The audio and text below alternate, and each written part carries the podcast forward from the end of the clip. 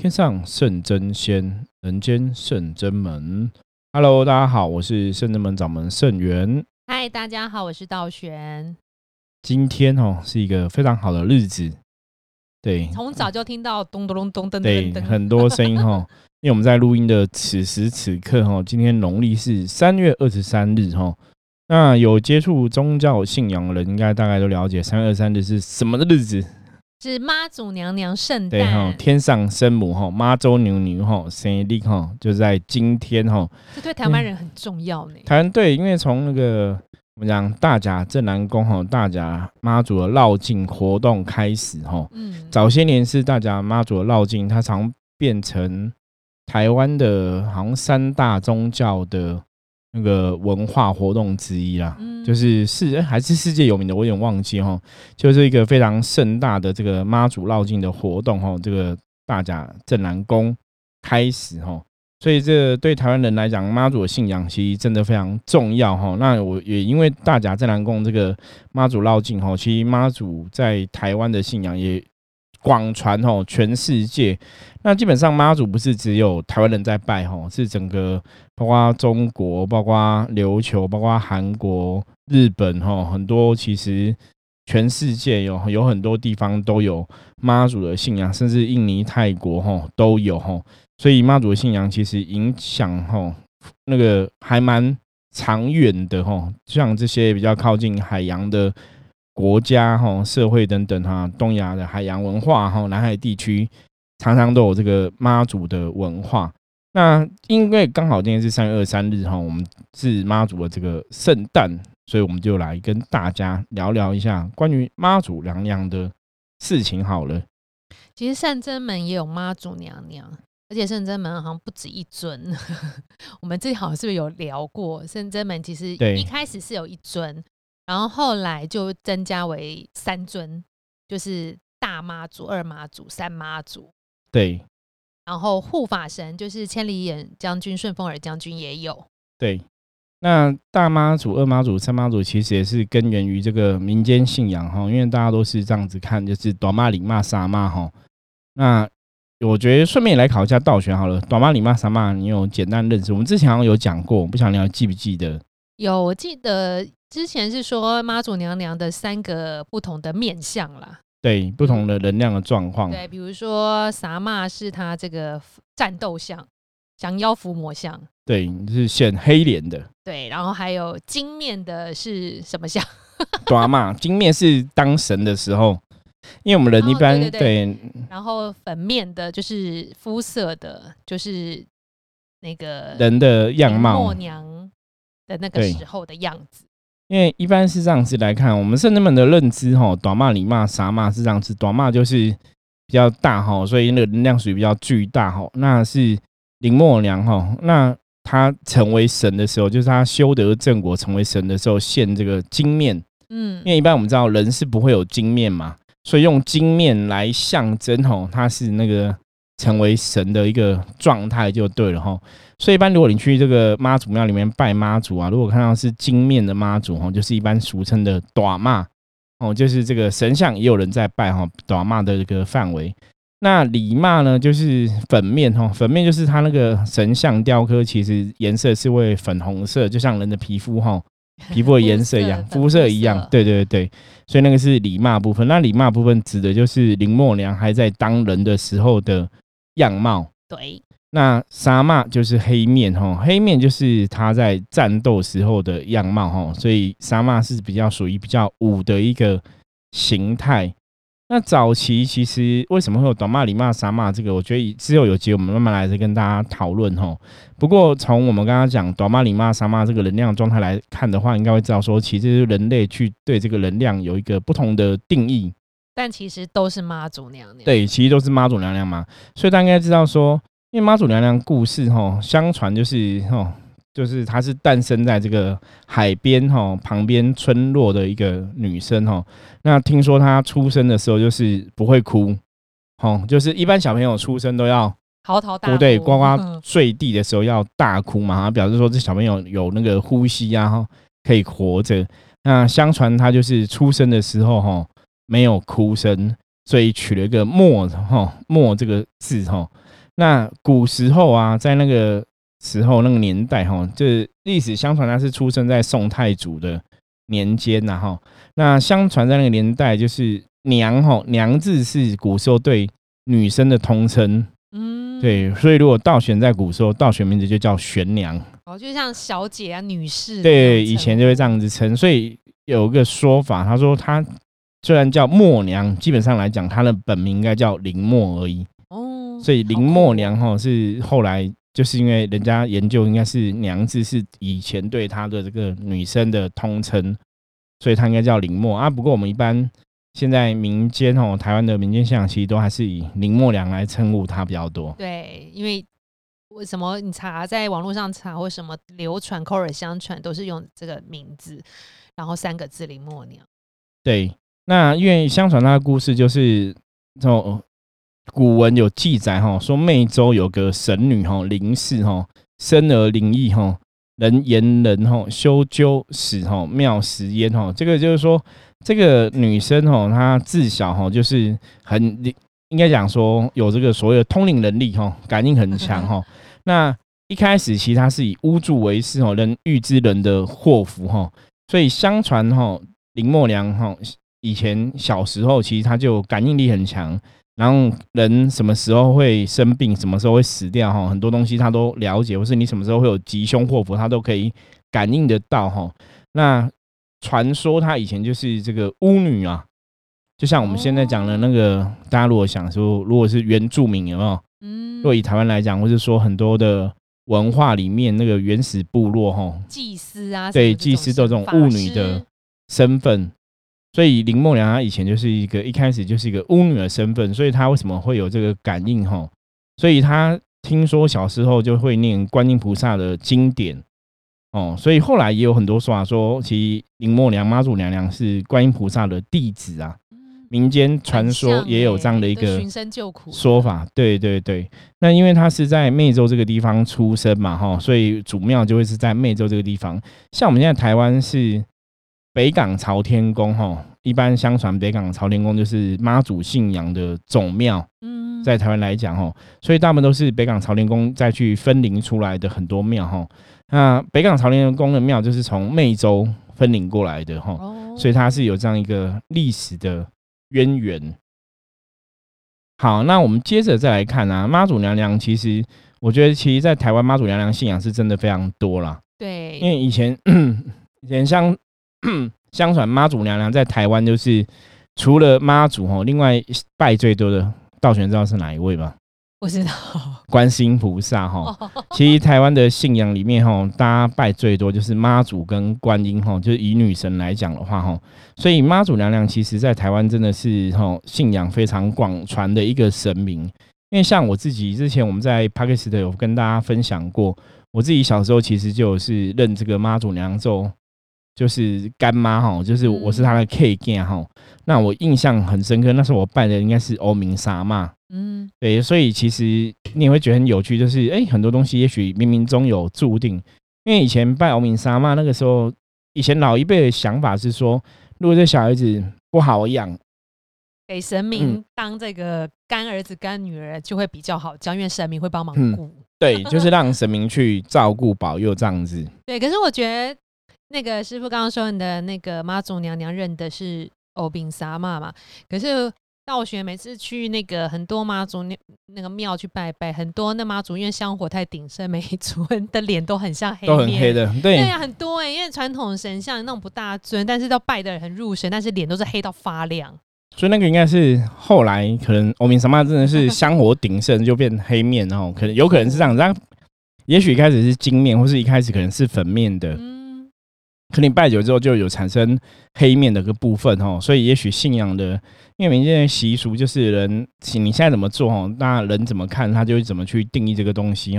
所以后来可能才有这个欧明沙妈的一个说法出现。可是其实道玄讲应该是的确是有这样的道理，就是说因为神像你这样子拜到它变黑了，黑亮黑金，所以黑面的其实如果从这个逻辑来讲，它还是代表说它能量是比较强的，因为香火是更鼎盛才变成这样一个状况。对，好，那在我们刚刚讲到妈祖娘娘，其实她小时候就是有这个特异功能嘛，就是可以感应很多事情哦。所以他其实到长大也常常就是说，如果大家在海边捕鱼或什么时候，他其实也常常会去指引一个方向，让人家知道说你应该从哪里回来，不会在海上迷路。所以相传他是在28岁的时候仙逝，就是28岁的时候死掉。然后福州人的传说，他是被埋葬在这个马祖岛啦，所以为什么马祖岛叫妈祖，就是那边就有一个妈祖的立像，然后那边有妈祖庙。那妈祖庙之后，我记得它有一个在地上的那个，有点像是那种坟墓的感觉，就挖一个洞。对，就相传好像妈祖有一些不管是衣冠冢还是什么的遗体是在那个地方，就是庙也有这种传说啦。所以为什么人家会相传说妈祖先是死亡之后，他的遗体是埋葬在这个妈祖岛，有这个说法。那我们知道以前其实很多人对这种宗教神明的信仰啊，其实古时候人因为其实民智未开嘛，所以通常还是会加上很多色彩啦。那妈祖娘因为她过世之后，其实很多时候朝代，因为我们讲包括像关圣帝君啊、妈祖这些民间信仰比较多的神，其实古时候皇帝都会一直给他们追封，就会封他是什么什么天后，封什么什么天妃这样子。所以妈祖娘娘为什么到后来变成天上圣母或是天后娘娘的这个称号，那是因为后来有清朝康熙皇帝等等都会有，每一个朝代皇帝都有加封，所以他的称号称呼就变越来越多。不过现在其实最为人知道的还是称为妈祖，以这样的东西来对他有个尊称敬称这样子。妈祖和天上圣母其实听起来都很威严，而且跟他能量真的很相近，然后大家就是念起来或秉承的时候都觉得很强烈的感觉。对，因为其实今天聊这个323，我相信很多人，其实我们台湾的很多人大家都拜妈祖嘛，那很多大家也知道妈祖叫林默娘，这应该都很了解。那相传民间故事是说，我刚刚前面讲到嘛，他是因为观世音菩萨是他的师尊，所以他跟着他这做修行的功课，到后来修成正果得道。那也有传说是说他平定了这个千里眼顺风耳，以前两个是这个作乱的妖怪，所以他去平乱他们，然后后来收为他的护法。所以大家可以看千里眼顺风耳长得是比较特别一点，真的是绿色跟红色的身体的脸啊。对对对，就相传有这样的一个民间故事。可是大家如果真的接触妈祖娘娘很久，你会看千里眼顺风耳，其实他的那个信仰我们讲代表能量。对，千里眼能量大家用肚脐想，就是他可以看很远嘛、对，就是眼睛可以看很远。那顺风耳就是耳朵可以，我们这个就是我们讲眼观四面，耳听八方嘛，其实就是眼跟耳的这个象征。那其实眼睛跟耳朵其实跟我们讲观世音菩萨这个寻声救苦有求必应的愿力其实也很像，真的。对，因为你寻声救苦你就是要听嘛，可是你要眼观四面，要看到这个众生的痛苦在哪里。所以如果大家是信仰妈祖的话，如果从这个逻辑来讲，我们来问一下道玄，那你觉得大家信仰妈祖应该要怎么去学习这个神的精神？一样也是要多听多看，然后不能太狭隘，因为千里眼跟顺风其实他们是看得很远。我觉得比喻在人的话，你就是不能看短视近利啊，你要看得远，然后听得多，然后把这个所有东西就像我觉得他真的跟菩萨很像，是寻声救苦这样子。然后很多妈祖娘娘的信仰都会传说，以前就是在捕鱼或什么外海的话，都会看见妈祖娘娘提的灯笼，像灯塔这样子。小时候听最多故事应该都是这样子啦。对，所以你可能要当别人的明灯或灯塔这样子。如果是跟妈祖娘娘德性比较相近的话，都要呈现这样的状态，很不容易耶。当别人的灯塔，屹立不摇。对，其实道玄讲的很正确哦。其实我们福摩斯之神话世界这个 podcast 我们讲过，我们是要分享说神明到底教了我们什么东西，或是说我们要怎么去认识正确的神明的信仰哦。那以妈祖娘娘来讲，我刚刚的提示嘛从千里眼顺风耳将军的德性来看。就是要眼观四面，耳听八方。很多东西千里眼，他那个千里眼是除了看很远之外，他又可以把问题看得很细微，有点像显微镜，所以他可以看到问题最核心的根本，而不是只有看到一个外貌的样子，是可以看到内在本质看得非常透彻。那孙文勇将军不用说，那个就是说多细微的声音可能一根针调他都可以听到，可是他也是一样听到这个事情真正背后的能量含义可以听得那么深入。那一样学习妈祖娘娘的精神，因为我们讲妈祖娘娘大家了解就是说她就像灯塔一样指引海上的渔人啊渔夫啊给他们一个明灯一个方向，所以指引迷津啊，然后多听多看啊，这个其实就是妈祖娘娘德性最好的诠释。那当然你去指引迷津，这代表说你其实对这个众生啊对这个渔民是有这个慈悲心的，很有爱。所以在学习这个精神来讲的话，你就要知道这个慈悲心是非常重要。对，其实像因为妈祖娘娘真的在台湾人心中有一个很重要的地位，我觉得就我占卜的经验，很多朋友的占卜的卦里面都看到妈祖娘娘的卦象，是对，所以就是他们常常会说你跟妈祖有缘欸，然后大部分的善信都会直接说对我经常去妈祖庙拜拜，所以我说妈祖娘娘有护佑你啊，因为在你的比如说问工作有看到妈祖娘娘在里面，就在占卜里面，就会请她说你有空还是可以多求妈祖娘娘保佑你。但是妈祖娘娘应该算是除了观世音菩萨以外真的是卦里面出现最多的一个。对，因为台湾的妈祖信仰真的是非常虔诚而且台湾毕竟是个海岛型国家所以台湾其实在哪里都有妈祖庙，大大小小妈祖庙非常的多，所以基本上来讲大家真的平常很常拜，只要你有心，像我们在士林这块地方就有这个夜市就有一个很有名的慈幼宫，它也是拜妈祖然后其他地方啊士林这一块好像妈祖的信仰我记得还蛮虔诚的，连我们上面土地公庙是有妈祖娘娘，道经都会来耶，没有错，我们那个土地公庙其实也有供奉妈祖娘娘然后包括士林还有这个会济宫我记得也是有妈祖，就是士林这一个我们身处的这一块区域其实妈祖娘娘的信仰还蛮虔诚的。对，还有一个士林很大一个庙是也是拜土地公，还有就是在士林市集旁边那个也是很有名的神那个是拜神农公，对，娘娘那个也有妈祖娘娘。对啊，所以你看妈祖娘娘大的庙在绕境，其实各地方的妈祖娘庙也都在绕境在巡守，然后对我们这些里长也会通知我们什么时候妈祖娘娘要绕境过来，是这边全民运动连里长都会通知耶。所以就是说我刚刚讲嘛，就大甲镇南宫的那个妈祖的绕境活动，因为是好像全世界三大宗教绅士之一所以就变成说妈祖的信仰在台湾来讲就推广了更多人了解这个神那本身以前传统的包括我们的长辈其实很多都是供奉妈祖娘娘或是拜妈祖娘娘所以当然这个信仰那随着现在这个文化活动的推广就被更多人知道到后来又加上了因为白沙屯妈祖的绕境活动推波助澜之下，所以我觉得三月封妈祖在台湾真的是一个非常重要的节日就是非常热闹从北到南那大家很多北部朋友去中南部参加绕境的活动啊等等的也让这个妈祖的信仰推广更深。可是我觉得大家在接触这种宗教信仰宗教活动，就像我们今天节目想跟大家分享的大概你还是要了解一下这个神的德性是什么，对，那这个神的渊源历史历史有些时候我觉得大家是可以听过去就算了，因为坦白讲很多历史有些时候真的太过遥远它像传说有时候也有些地方你要有智慧判断，因为包括后来也有人讲说妈祖其实是那个富二代有人说她是富家人的女儿那有人说她是渔人的女儿渔夫的女儿那后来比较为什么会说是富二代那就是因为历史其实是人写的嘛，那人为了要去美化神明的东西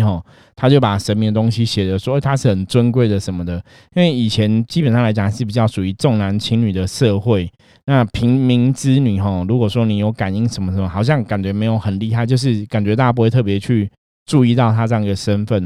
可是后来人家真的在做研究的考古研究发现说她应该还是属于平民之女啊，那只是说她就是小时候有通灵能力有感应力，然后又做这个女巫，所以帮助了很多人所以慢慢才得到这个修成正果的说法出来让。对啊，因为台湾宗教女性的神明就是说妈祖娘娘有一些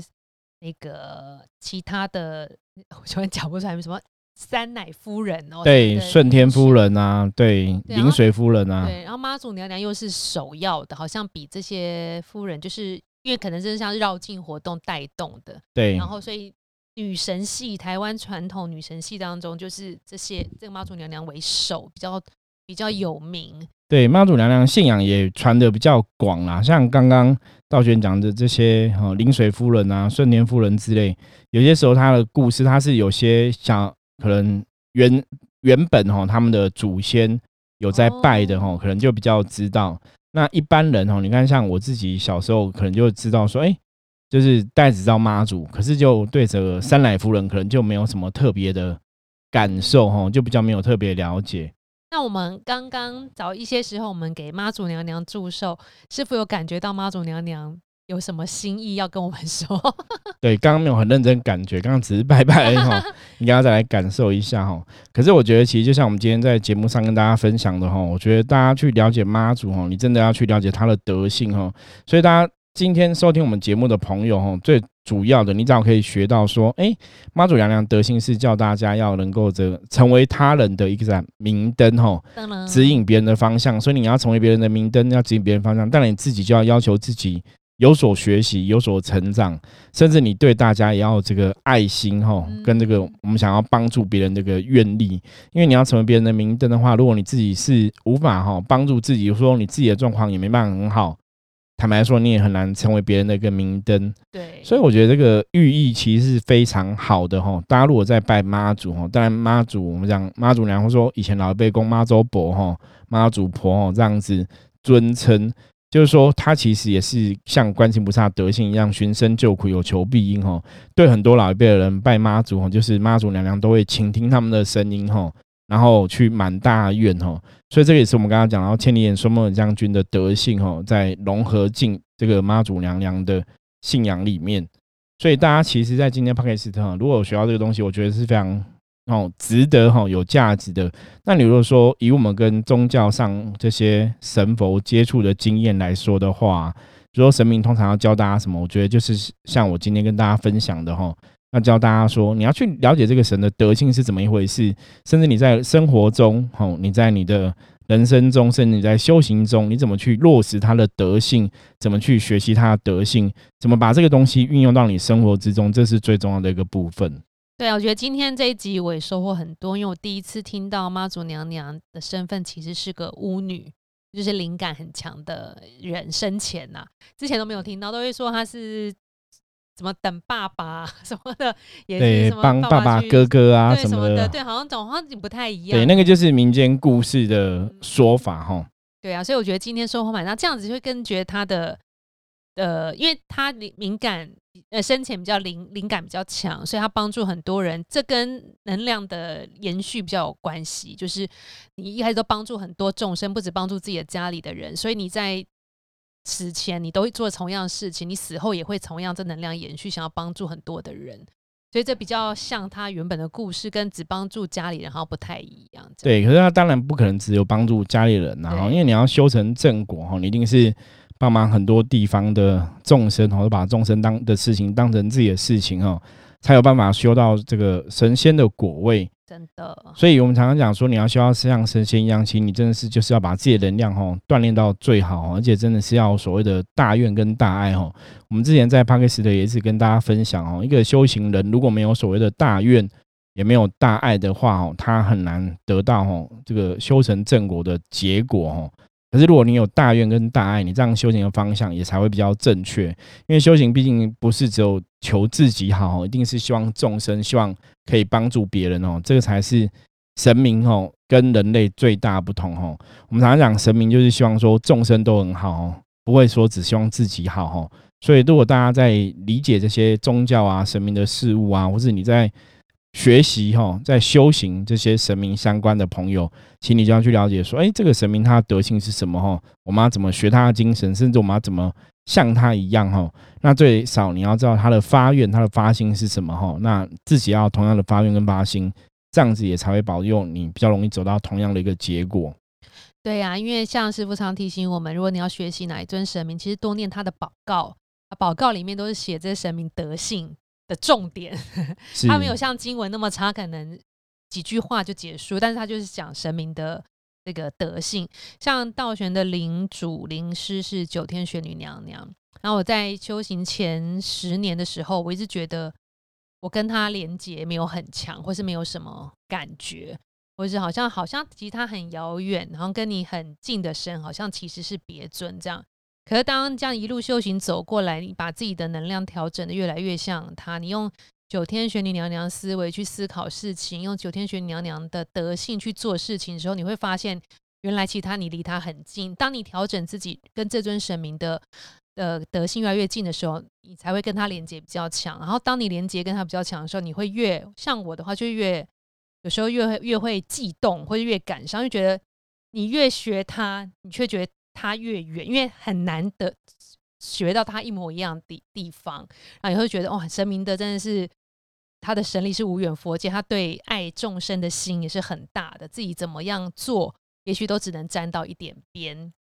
可是还是要试着去把自己的角度跟做事行为放在那个位置，因为唯有你放在那个位置的时候，你才能感受到他能量。我觉得也许是我就是越来越想着他的行为他德性，我才跟他比较近。当我以前就是离他很远，行为啊什么思想其实离他很远的时候，我当然跟他不会有连接，这是相对应的。对，所以一样，大家如果说你要学习是妈祖的精神哦，其实跟大家讲，就是大家真的有空没空哦，还是要多多亲近妈祖啦。不是说你一年哦，就是绕境的时候去跟着走一遍哦，去这样子走一遍就是亲近妈祖哦。这样子当然也还是会亲近到妈祖没有错哦。可是其实哦，当然是平常哦，还是要有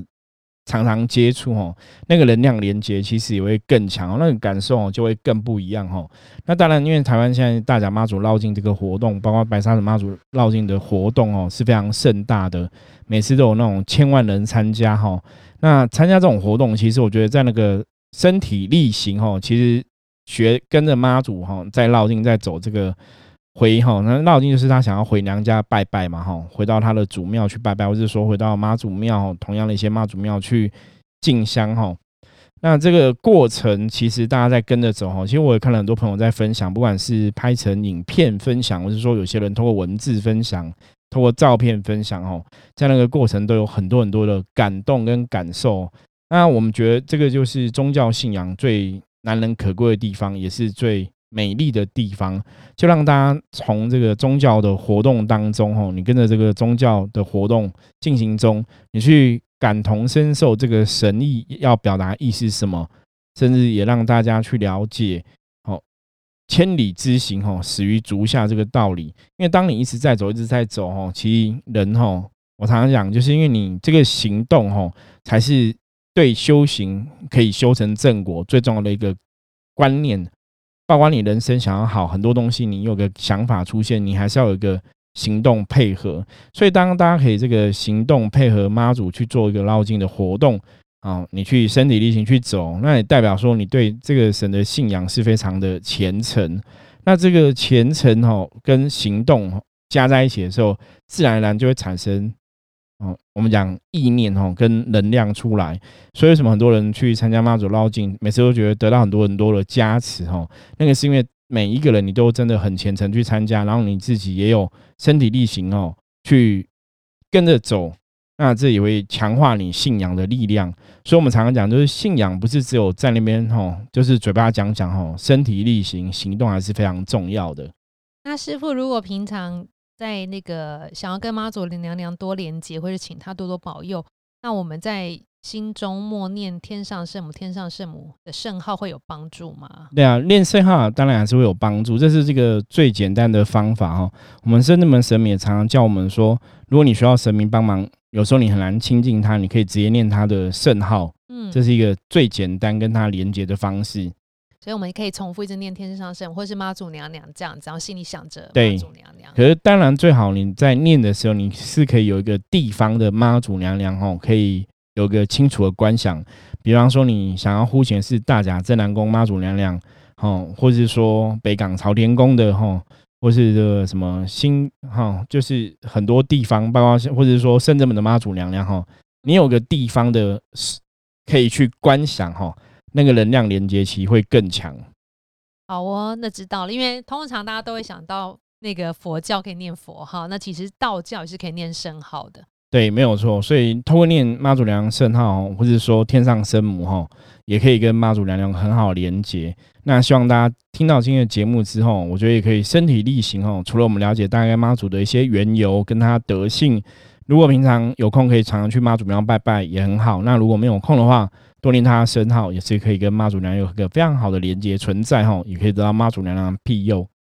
好的，好，那我们今天的简单介绍跟分享就到这里，希望帮助大家在这个三月封妈祖的时候跟妈祖娘娘有更多的连结存在。如果有任何问题的话，欢迎加入圣真门LINE跟我取得联系。我是圣真门掌门圣元，我是道玄，我们下次见，拜拜，拜拜。